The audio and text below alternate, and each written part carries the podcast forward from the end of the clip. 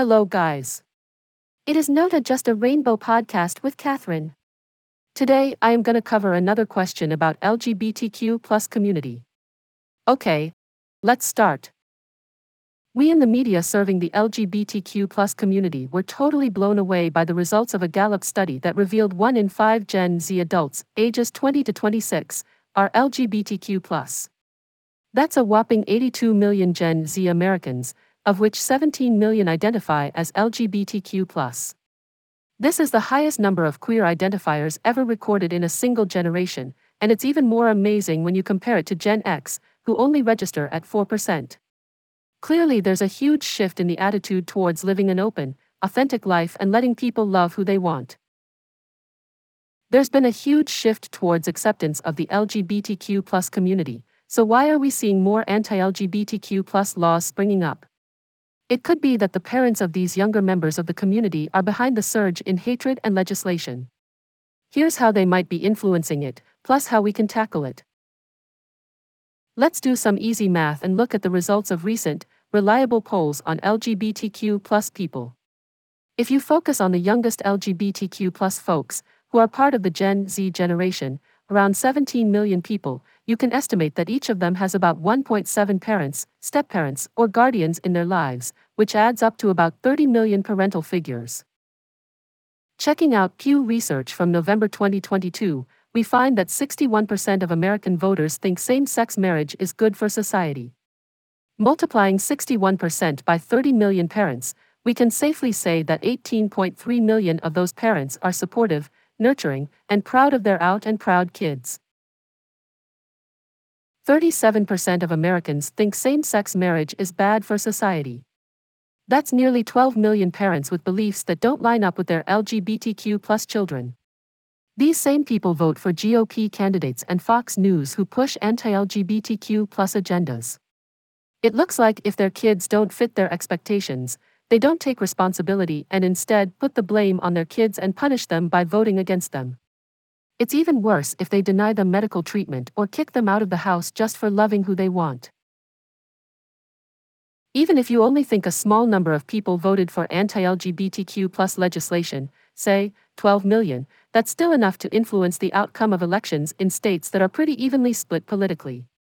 For example, if we take 12 million and multiply it by 10%, which is roughly the amount of people from Florida that make up the U.S. population, we get 1.2 million parents from Florida.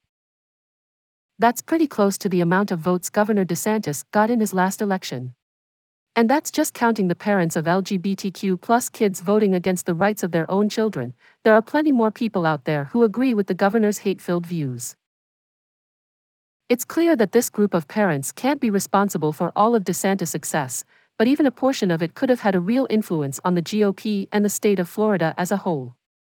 Even worse, other states are now copying Florida's anti LGBTQ laws, and the state is facing rising sea levels, high crime rates, and skyrocketing rent prices. On top of that, there's poor healthcare, mental health care, and economic diversity, and trans youth and drag queens are being made out to be a major problem. How can we fight back against this potential and unexpected situation of laws against LGBTQ plus people? Maybe we should all start with ourselves, us LGBTQ plus peeps, to get our family and friends to see how voting against our rights is kinda like voting against them. We can remind them in a loving way that they care about us and want us to be happy, and that maybe they should start voting for politicians who support us. It's not gonna be a one time talk, it's gonna take a lot of patience, love, and understanding to get through to them. Don't expect it to happen overnight and don't give up, even if they don't agree with us, they should still be part of our lives. With time, I've seen my dad go from disagreeing to being totally supportive so it can happen. Let's think about giving parents of LGBTQ plus individuals a lot more help over the phone and within their local communities, so they can get the understanding and support they need, as well as resources to help their children.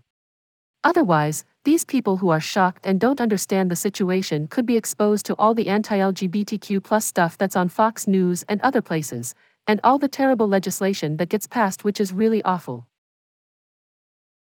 Think about running for a political office or giving a single hour of your time each week to a candidate who believes in LGBTQ plus rights.